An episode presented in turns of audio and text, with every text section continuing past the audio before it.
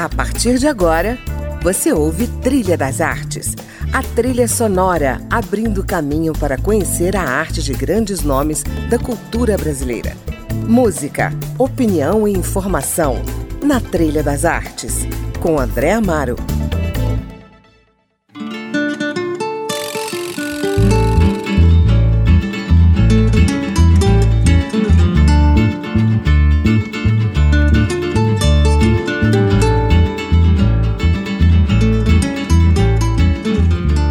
Olá, na edição de hoje vamos falar de cinema. Eu converso com o ator, diretor e produtor Bruno Torres. Nascido em Brasília, filho de pai também cineasta, o diretor Geraldo Moraes, e mãe, atriz e produtora, Malu Moraes, Bruno já trabalhou em mais de 40 filmes em diferentes funções. Já na sua estreia no cinema com o curta O Último Raio de Sol, recebeu o conceituado prêmio Signis. Filmou a conhecida história do índio Pataxó queimado por jovens de classe média em uma parada de ônibus em Brasília. Com esse curta, A Noite por Testemunha, participou de diversos festivais, ganhando prêmios sucessivos. Foi premiado por sua atuação no filme O Homem Mal Dorme Bem, de Geraldo Moraes, e também foi elogiado pelo papel de Felemos no filme Somos Tão Jovens, que retrata a Brasília de Renato Russo e vem sendo bem recebido por seu trabalho pela crítica especializada e pelo público. Seu primeiro longa-metragem, A Espera de Liz, filmado em Gramado e no Monte Roraima, na fronteira com a Venezuela, acaba de chegar aos cinemas de todo o Brasil com um roteiro escrito em parceria com a atriz do filme, Simone Iliesco. Vamos conversar sobre a sua carreira embalados por suas sugestões musicais. Bem-vindo, Bruno, ao Trilha das Artes. Muito obrigado pelo espaço. É um prazer estar aqui com você, André Amaro. Vamos conversar sim, vai ser um prazer. Finalmente a espera de Liz estreia nos cinemas, né? Aliás, nós abrimos aí com um dos temas da trilha, composta pelo Sasha Kratzer, esse fera das trilhas sonoras. Você traz uma história de mulheres silenciadas e o drama existencial de um homem diante de uma encruzilhada afetiva. Tô certo? Eu adorei a denominação, a maneira que você enxergou o filme e falou aí agora. então... Porque, em síntese, é exatamente isso. Eu acho que eu vou até me apropriar e falar isso em algum momento. então, conta, conta para os nossos ouvintes um pouco da história. O que é a história e por que, que você decidiu escrever sobre esse tema, Bruno? É, eu acho importante lembrar que a gente vive, nós, né, André Amaro, inclusive, dois homens brancos, e é, a gente não deve falar tanto isso, mas ao mesmo tempo, é, tem algumas situações como essa nesse filme que, que, que eu acho que valem essa pincelada, né, porque existe algo é, muito estruturado na nossa sociedade e é fruto do patriarcado que pelo qual eu me sinto inserido arquetipicamente falando. Uhum. É, essa toda essa sociedade que favorece é, o, o, crescimento, né, é, do homem branco em todos os setores e, no, e nos âmbitos pessoais também, é, estão inseridos na esfera de Liz. E a gente, quando eu falo isso, eu estou falando de machismo, né? Uhum. Porque aí eu chego, eu acho assim, a gente está num, a gente está num ponto, né? Que nós precisamos falar sobre isso também. O cinema é uma, é a maior ferramenta de utopia de uma nação. É, as artes de maneira geral, mas o cinema tem aquela eternização da obra que você faz. Uhum. E como ela, em qualquer lugar do mundo, ela pode ser assistida, é, o cinema realmente tem uma capacidade de transformar algo na sociedade, né? É, assim como tu, tudo que é a cultura, né? o, o cultuar é, remete a isso, né? Uhum. Então, neste filme, eu quis é, revirar alguns lixos que eu acho que eu precisava me refazer para me entender também. Uhum.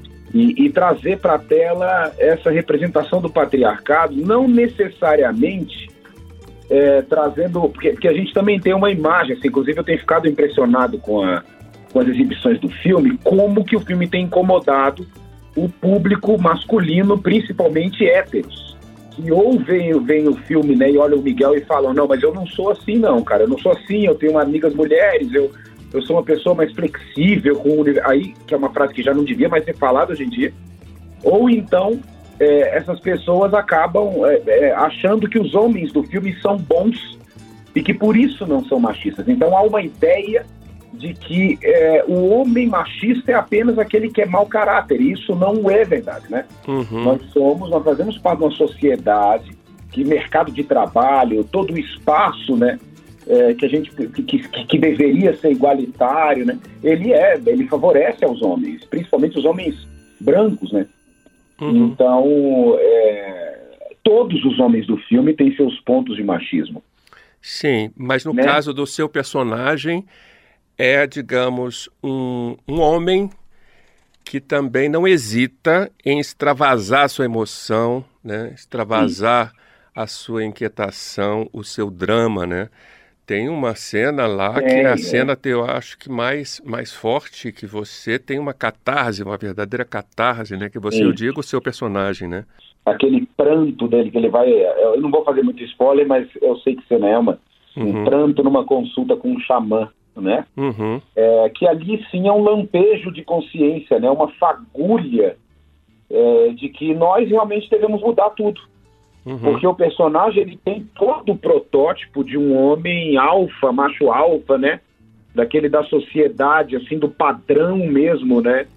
A própria caracterização do personagem foi nesse caminho.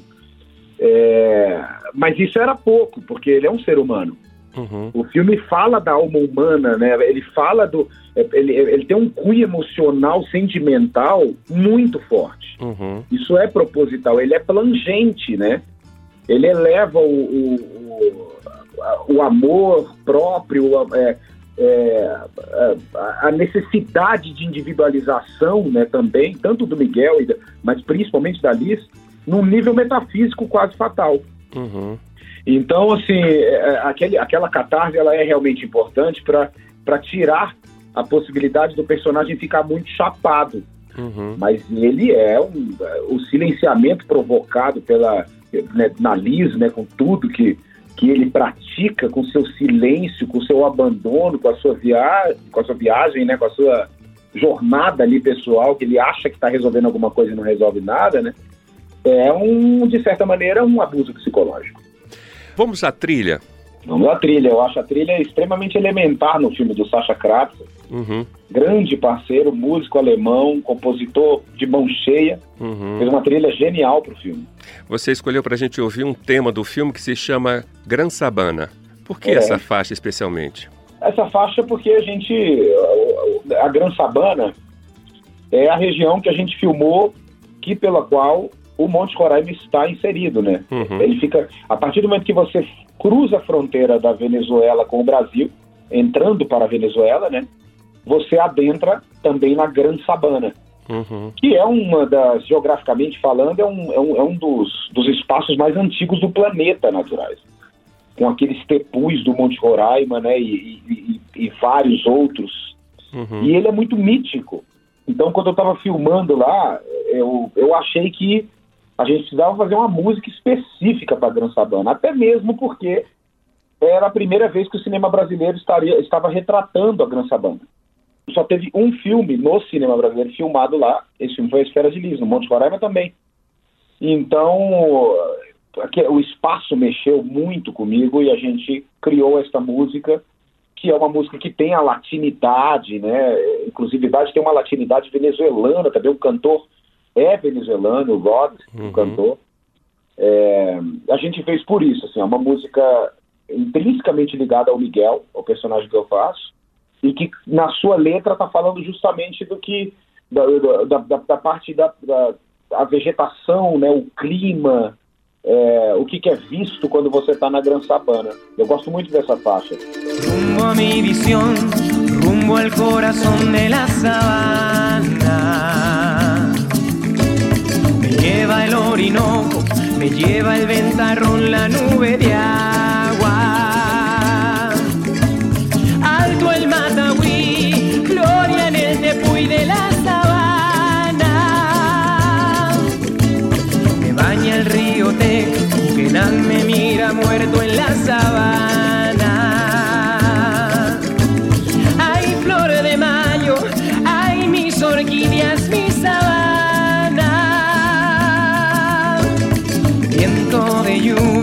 sol que quema el monte en la sabana, nube de.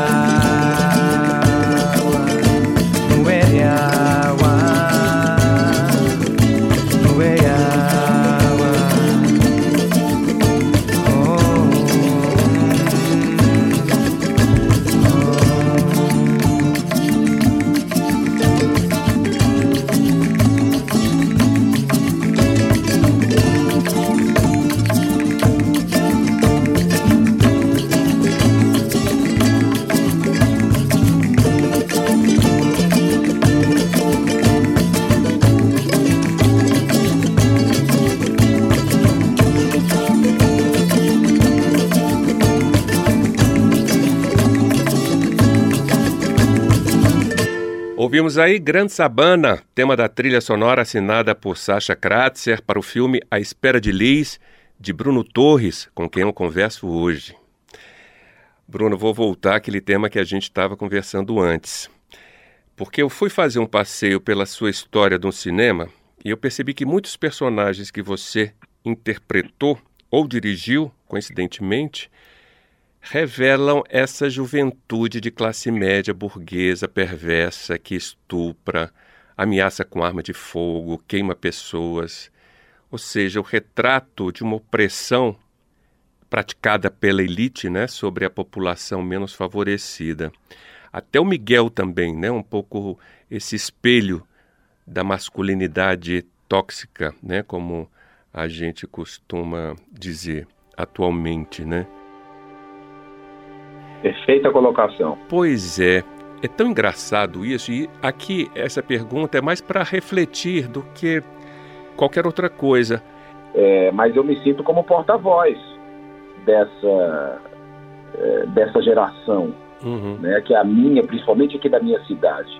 Uhum. E cada artista tem a sua verdade, né, André? Uhum. Cada artista tem a sua maneira de trabalhar, principalmente os autorais. Os meus filmes são muito autorais. Uhum. Então tem tudo isso, assim, eu, eu, eu tendo esse arquétipo, eu fazendo parte disso, vendo que eu, de maneira geral, eu reproduzo isso, uhum. porque não importa se individualmente na vida a gente não faz algo, não importa se a pessoa fala, não, mas eu não sou machista individualmente falando porque eu tenho isso, isso e aquilo, eu, né, as minhas condutas são essas, essas e essas, a gente representa na sociedade é, o todo. Sim. Então, não importa se individualmente a gente não faz, a gente, a gente faz que a gente reproduz. Uhum. Então, eu tento fazer com que o cinema sirva principalmente de amadurecimento para mim mesmo. Uhum. Antes de qualquer coisa, os meus filmes são feitos para mim.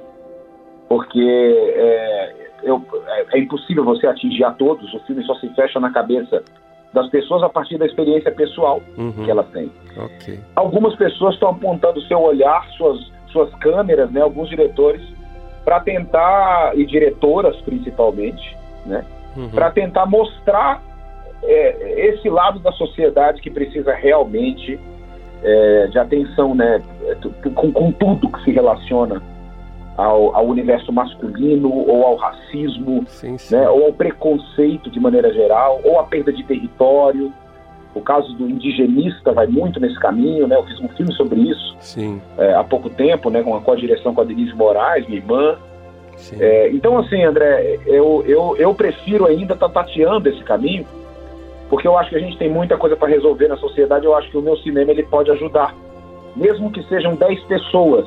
Uhum. E se ajudarem 10 pessoas, é igual quando você bota uma semente na terra. Uma árvore cresce, um dia ela vai liberar mais sementes.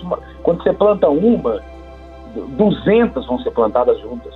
Uhum. Então, assim, é, é, isso que eu penso com o cinema. E como eu crio através da insatisfação, até mesmo em A Espera de Liz, que vai num caminho totalmente diferente dos meus cultos principais, né, o último Raio Sol e Ana de Testemunha, que falavam de violência, né, de classe, né, sim, eram, sim. Eram, eram, mais pesados, né, ele tem ali um ponto que é, exige reflexão e que traz dificuldade também, porque o filme não é um facilitador para quem assiste, né? É verdade. Ele tem, ele tem que tentar fazer o povo pensar, uhum. principalmente é, nós homens, né? Maravilha.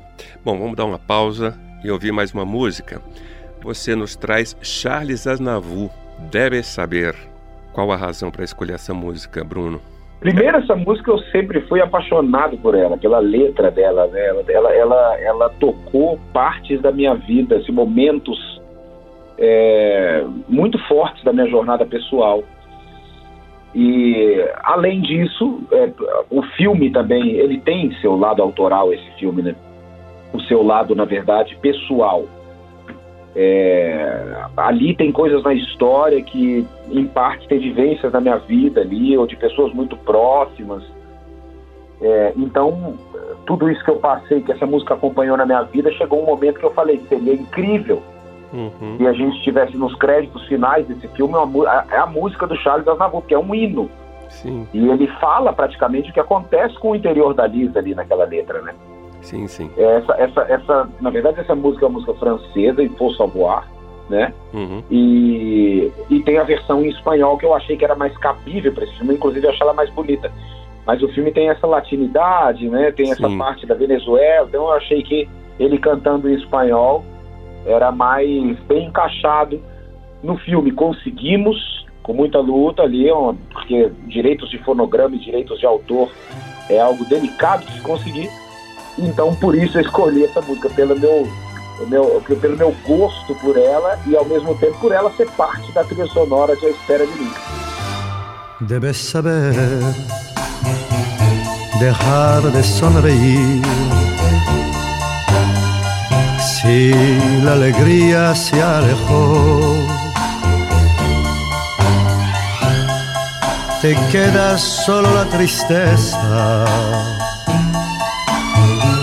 y días de infelicidad.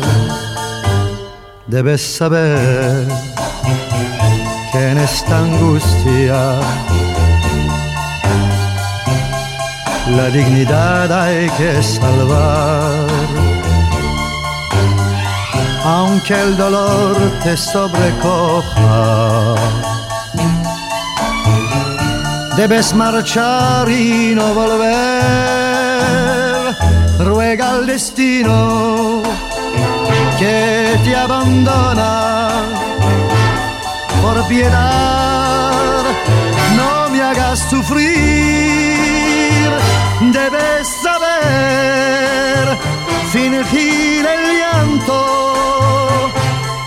y hundirlo en tu corazón.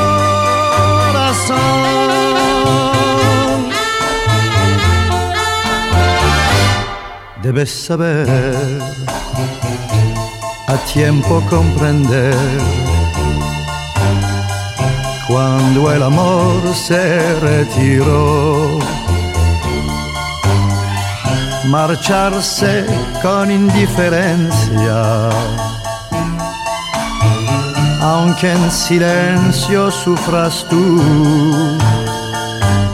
debes saber ahogar la pena. Y enmascarar el gran dolor. Y retener el odio oculto. Si en un infierno vives tú, debes saber quedar de hielo si el rancor quema la pasión, debes saber guardar el llanto y tanto la amo yo que ella no pueda más. Debes saber que yo.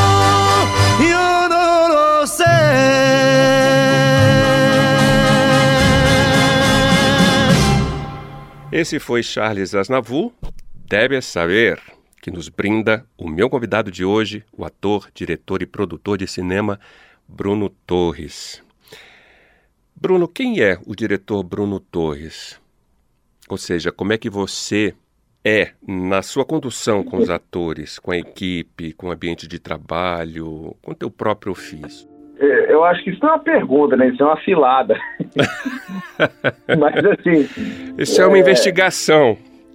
É, eu, eu preciso dizer que eu estou me achando, sabe, André? Eu acho que a gente tem que ficar se achando como ser humano. Uhum. achando no sentido de se procurar, Sim. de tentar se enquadrar. Eu me vejo como um homem extremamente falível, assim, que comete muitas falhas, mas que está tentando olhar para sua encarnação e fazer com que ela valha a pena, te moldando para você estar num outro espaço de habitação no futuro, assim, num, num, num- num outro tempo, Uhum. numa outra relação de espaço-tempo, né?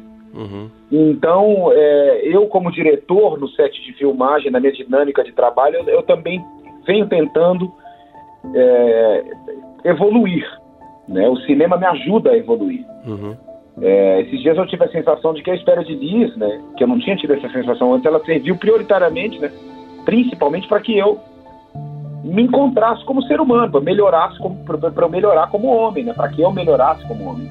Uhum. É, dentro do que eu represento da sociedade, na, né, na sociedade. E, e aí eu tento levar isso para a dinâmica de trabalho hoje em dia também. Então, eu hoje em dia trabalho com produções que são sustentáveis, que são com responsabilidade socioambiental. Eu tento ser uma extensão também do que eu aprendi, do que eu vivi com meu pai, que voltou o seu olhar para os pequenos mercados, né, para as pessoas que moram no interior do Brasil, que Uhum. não são vistas. Né? Ele era conhecido como o cineasta do, Do interior, né? Filmou, filmou indígenas, filmou Araguaia, filmou o Tempo das Bandeiras. Sim. E, e isso também me forma, né? Então, é, o cunho social, ele também faz muito parte da minha vida, tanto no meu dia a dia, com as minhas práticas mesmo de vida pessoal, como dentro do meu trabalho. É, e eu tento ser o mais. Eu gosto de trabalhos muito horizontais, né? Embora no cinema a voz de comando ela precisa existir, precisa existir com rapidez, né, André? Sim. Porque você não tem tempo para ficar parado pensando numa coisa e decidindo dois, três dias depois. Exato. Mas ao mesmo tempo, eu acho que a equipe ela é a alma de um filme. Então, é, é, é, eu, eu tento ser essa pessoa, sabe, André? Eu tento ser essa pessoa que, tá, que, que se reconhece como uma pessoa que falha pra caramba, que tem uma certa impulsividade. a minha personalidade é muito quente, né? Uhum. E, é, mas ao mesmo tempo, aquele meu Libra ali, aquela, aquela balança me equilibra um pouco e me faz me centrar e cuidar da minha cabeça, né? Uhum. Zelar pelos pensamentos para que a gente governe a vida melhor. Mas viver é difícil. Legal. Sobre a responsabilidade ambiental, eu queria saber que história é essa.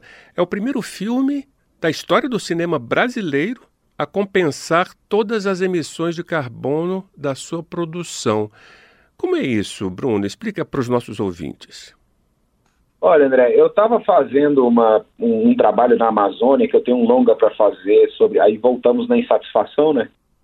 É, eu tenho um filme chamado Terra de Cegos, um dos meus próximos longas, que fala sobre a atuação dos madeireiros ilegais na Amazônia. Uhum. E eu fui fazer uma visita numa fábrica de couro ecológico, achando que aquilo ali era uma salvação. E quando eu cheguei lá, eu vi rios de aditivos químicos caindo no rio Tapajós. Um impacto ambiental mil vezes maior do que do que do que pegar o próprio couro bovino mesmo, sabe? Que Sim. se decompõe em, em um mês quando você descarta ele. E aí voltei muito grilado para o Brasil, e aí para Brasília, né? E quando eu estava voando, eu fiquei pensando nisso. Eu falei, cara, eu não vou poder produzir esse filme, O Terra de Cegos, no- com o mesmo modelo de produção. Estou falando sobre desmatamento na Amazônia. E aí a gente, a gente fala né, no cinema que onde a gente passa não cresce nem grama. Uhum. E realmente o impacto social e o impacto ambiental de um filme ele é gigantesco. Você chega numa comunidade para filmar, você sai de lá sem. As produções são assim, sem nem pensar como foi filmar ali, o que está ficando de bom e de ruim ali, né? Uhum. E aí eu comecei a quebrar a cabeça sobre isso, com relação a isso. E aí falei, cara, vou tentar esboçar um modelo de produção que é sustentável e amigo do clima. É, e aí, como eu estava com recursos para desenvolvimento de roteiro desse projeto, eu fui pesquisar e descobri uma empresa do Canadá, chamada Filmmakers for Conservation, que eles é, é, trabalhavam com é, com é, modelo de produção audiovisual sustentável. E aí fiz uma consultoria com eles, né? E aí aprendi coisa pra caramba, né? Elaboramos fórmulas do Excel, elaboramos calculadora de carbono, Uhum. E, e aí a gente, eu comecei a entender quais eram as emissões, os impactos, né, do cinema, adaptando também para o Brasil, que é muito diferente do Canadá. E aí a gente, eu, eu criei um modelo de produção que eu falei, peraí, é, eu não vou, eu não posso também primeiro exercitar, né, da primeira vez lá no Terra de Cegos, que é um filme gigante. E tem mais, agora eu não quero mais fazer mais nada que seja diferente disso. Então foi o que eu fiz, André. Eu falei, agora então eu vou mudar a base de, os princípios da minha produtora. E aí eu comecei a praticar, né? Comecei a lidar com, com, é, com compensação ambiental, mas antes disso, estimando os impactos. Uhum. E aí comecei a fazer uma gestão melhor de orçamento, porque você sabe que se você consumir, se você gastar, se você produzir lixo, você vai estimar o impacto que aquilo tem, você vai gastar mais dinheiro depois. Então você também, ela é importante para esse lado também, porque você diminui os seus, os seus impactos, né? Maravilha. Vamos de Sleepwalk, de Santo e Johnny. Por que, que você escolheu essa música? Ah, essa aí já, essa já é desvinculada do filme. Uhum. E essa é uma música que quando eu quero assim me sentir em paz em casa, baixar minha frequência no sentido de que tô com a cabeça muito agitada e preciso acalmar, né? Uhum. Eu coloco Sleepwalk, que é uma música antiga, né? Uhum. Acredito que até mesmo as pessoas que não não não gostam desse tipo de música, uhum.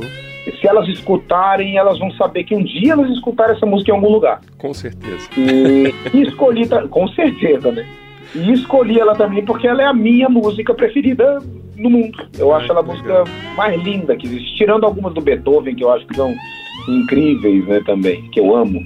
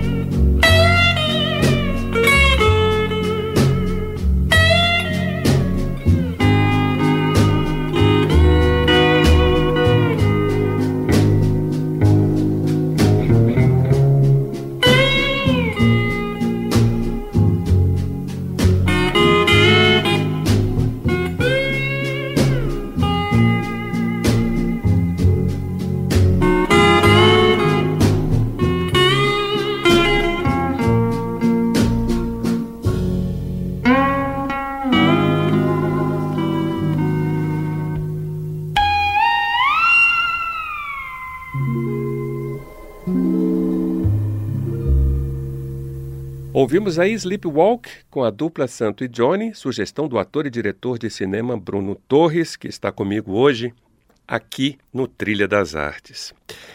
Bruno, esse ano a gente vai poder ver você como ator em outros filmes, né? Vem filme novo por aí em que você atua, né? Eu tenho muita ligação, principalmente com Infinitas Terras, do Cauê Brandão, primeiro longa dele também aqui de Brasília. Uhum. É um personagem muito particular, assim, também. E, e que vai nesse caminho que você falou. Mas ele é mais um artista frustrado que não consegue se resolver internamente. Mas também passeia para o que você levantou da minha trajetória pessoal no cinema, nos filmes que eu fiz, né? Fora isso, eu faço uma participação também no Homem Cordial, que é um filme de Lerê Carvalho, daqui de Brasília, segundo longa dele. Uhum. Um diretor também que eu admiro demais, porque bota a cara para fazer alguma coisa que também vai remexer com os sentimentos humanos e, e as pessoas. É, o Iberê é um diretor que incomoda no bom sentido da palavra. Maravilha, Bruno, que coisa boa.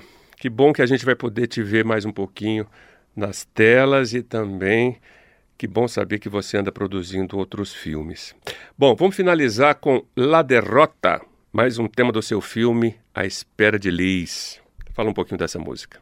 essa música ela tá no filme desde o meu desde que a gente filmou na Venezuela. Eu chegava para uma equipe de direção e eles falavam, como é que é essa cena? Eu falava, não, essa cena a gente vai filmar assim, assim, assim. Eu quero um parque de diversão que é um parque sem diversão, sem ninguém andando, tudo sozinho, né? E, e, e eu quero trazer um rancheiras. Eles falavam, mas o que, que é rancheiras, cara? Eu falava, vocês vão ver lá na frente. Um dia vocês vão, eu vou te mostrar o que é um rancheiras, né? E o Rancheiras eu queria muito porque ele é considerado o hino do machismo no mundo, né? Uhum. As letras são muito machistas, o universo sempre exalta o masculino, né? Uhum. Eu falo, e, e, cinema é arte, né? O vídeo dizia que a arte consiste em ocultar a arte. Esse filme tem inúmeras camadas por trás. E aí tinha essa música, que é do Juan Sebastián, mas eu queria uma versão do Vicente Fernandes, que é genial, que é a que eu usei, inclusive, como referência no filme, na montagem, que eu, é a que eu tinha na cabeça, e que era narrativa também. Eu peguei o roteiro e falei, cara, a letra que, que, que, que, que essa música tem tá falando que o personagem vive, o Miguel, né? É, as canções são extremamente narrativas no filme. As canções, né? Além das músicas incidentais, né? É, e aí eu tentei o fonograma do Vicente Fernandes e não consegui, porque ele não libera para o cinema, eu fiquei desesperado. Falei com o Sacha e ele falou, não, mas é, é, o compositor é esse Juan Sebastião. Se a gente comprar os direitos do, do, do, do, de, do autor, né, se a gente pagar o direito dele, a gente pode e pedir para fazer uma versão, a gente faz uma versão maravilhosa. E aí eu confiei nele e a gente fez essa versão, gravamos com o mariachi, né, que é, quem canta o rancheira são os mariachis mexicanos, a gente gravou com um legítimo mariachi mexicano em São Paulo. E criamos a nossa versão de La Derrota, que é aquela dor de cotovelo toda, e aquela letra que é extremamente narrativa para o Miguel, e eu adoro também essa versão, acho que o Sacha foi muito, foi muito feliz, feliz. Foi no que ele fez, é, porque tem muito a ver com o filme, com aquele universo que adentra ali quando a gente começa é, a, a, quando a gente cai na Venezuela, né, na história, uhum. né, sai do Brasil e cai na Venezuela. Que legal. Bruno, muito obrigado por sua participação aqui no Trilha das Artes. Mais uma vez, muito obrigado por estar aqui, por, por, por essa conversa também maravilhosa contigo e para todos que estão ouvindo a espera de Liz nos cinemas do Brasil. Maravilha. Bruno, você é um grande artista, por isso, vida longa à sua arte, ao seu talento, ao seu trabalho. Sucesso sempre. Muito obrigado, André. E a você que nos ouviu, te espero na semana que vem, na companhia de mais um nome da cultura brasileira e a sua memória musical. Até lá!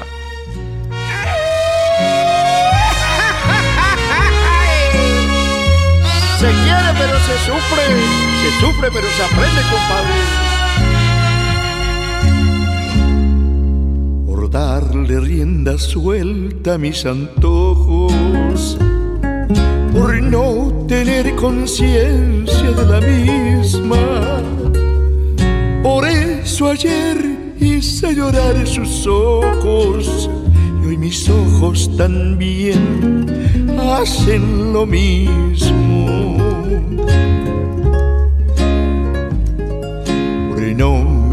Los pasos que tomaba. Por eso es que llegado a la derrota. Le hice una traición a quien me amaba y ahora estoy como estoy, con mi alma rota. ¿Qué tal, qué tal se siente corazón? Ahora sí te pegaron.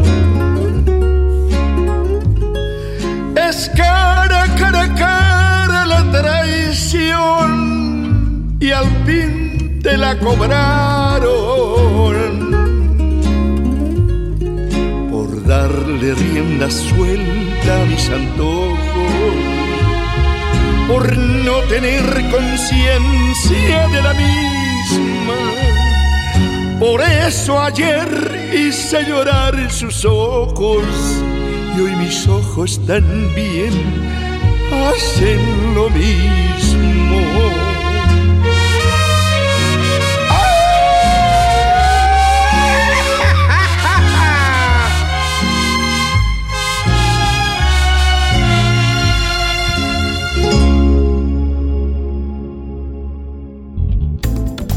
Você ouviu Trilha das Artes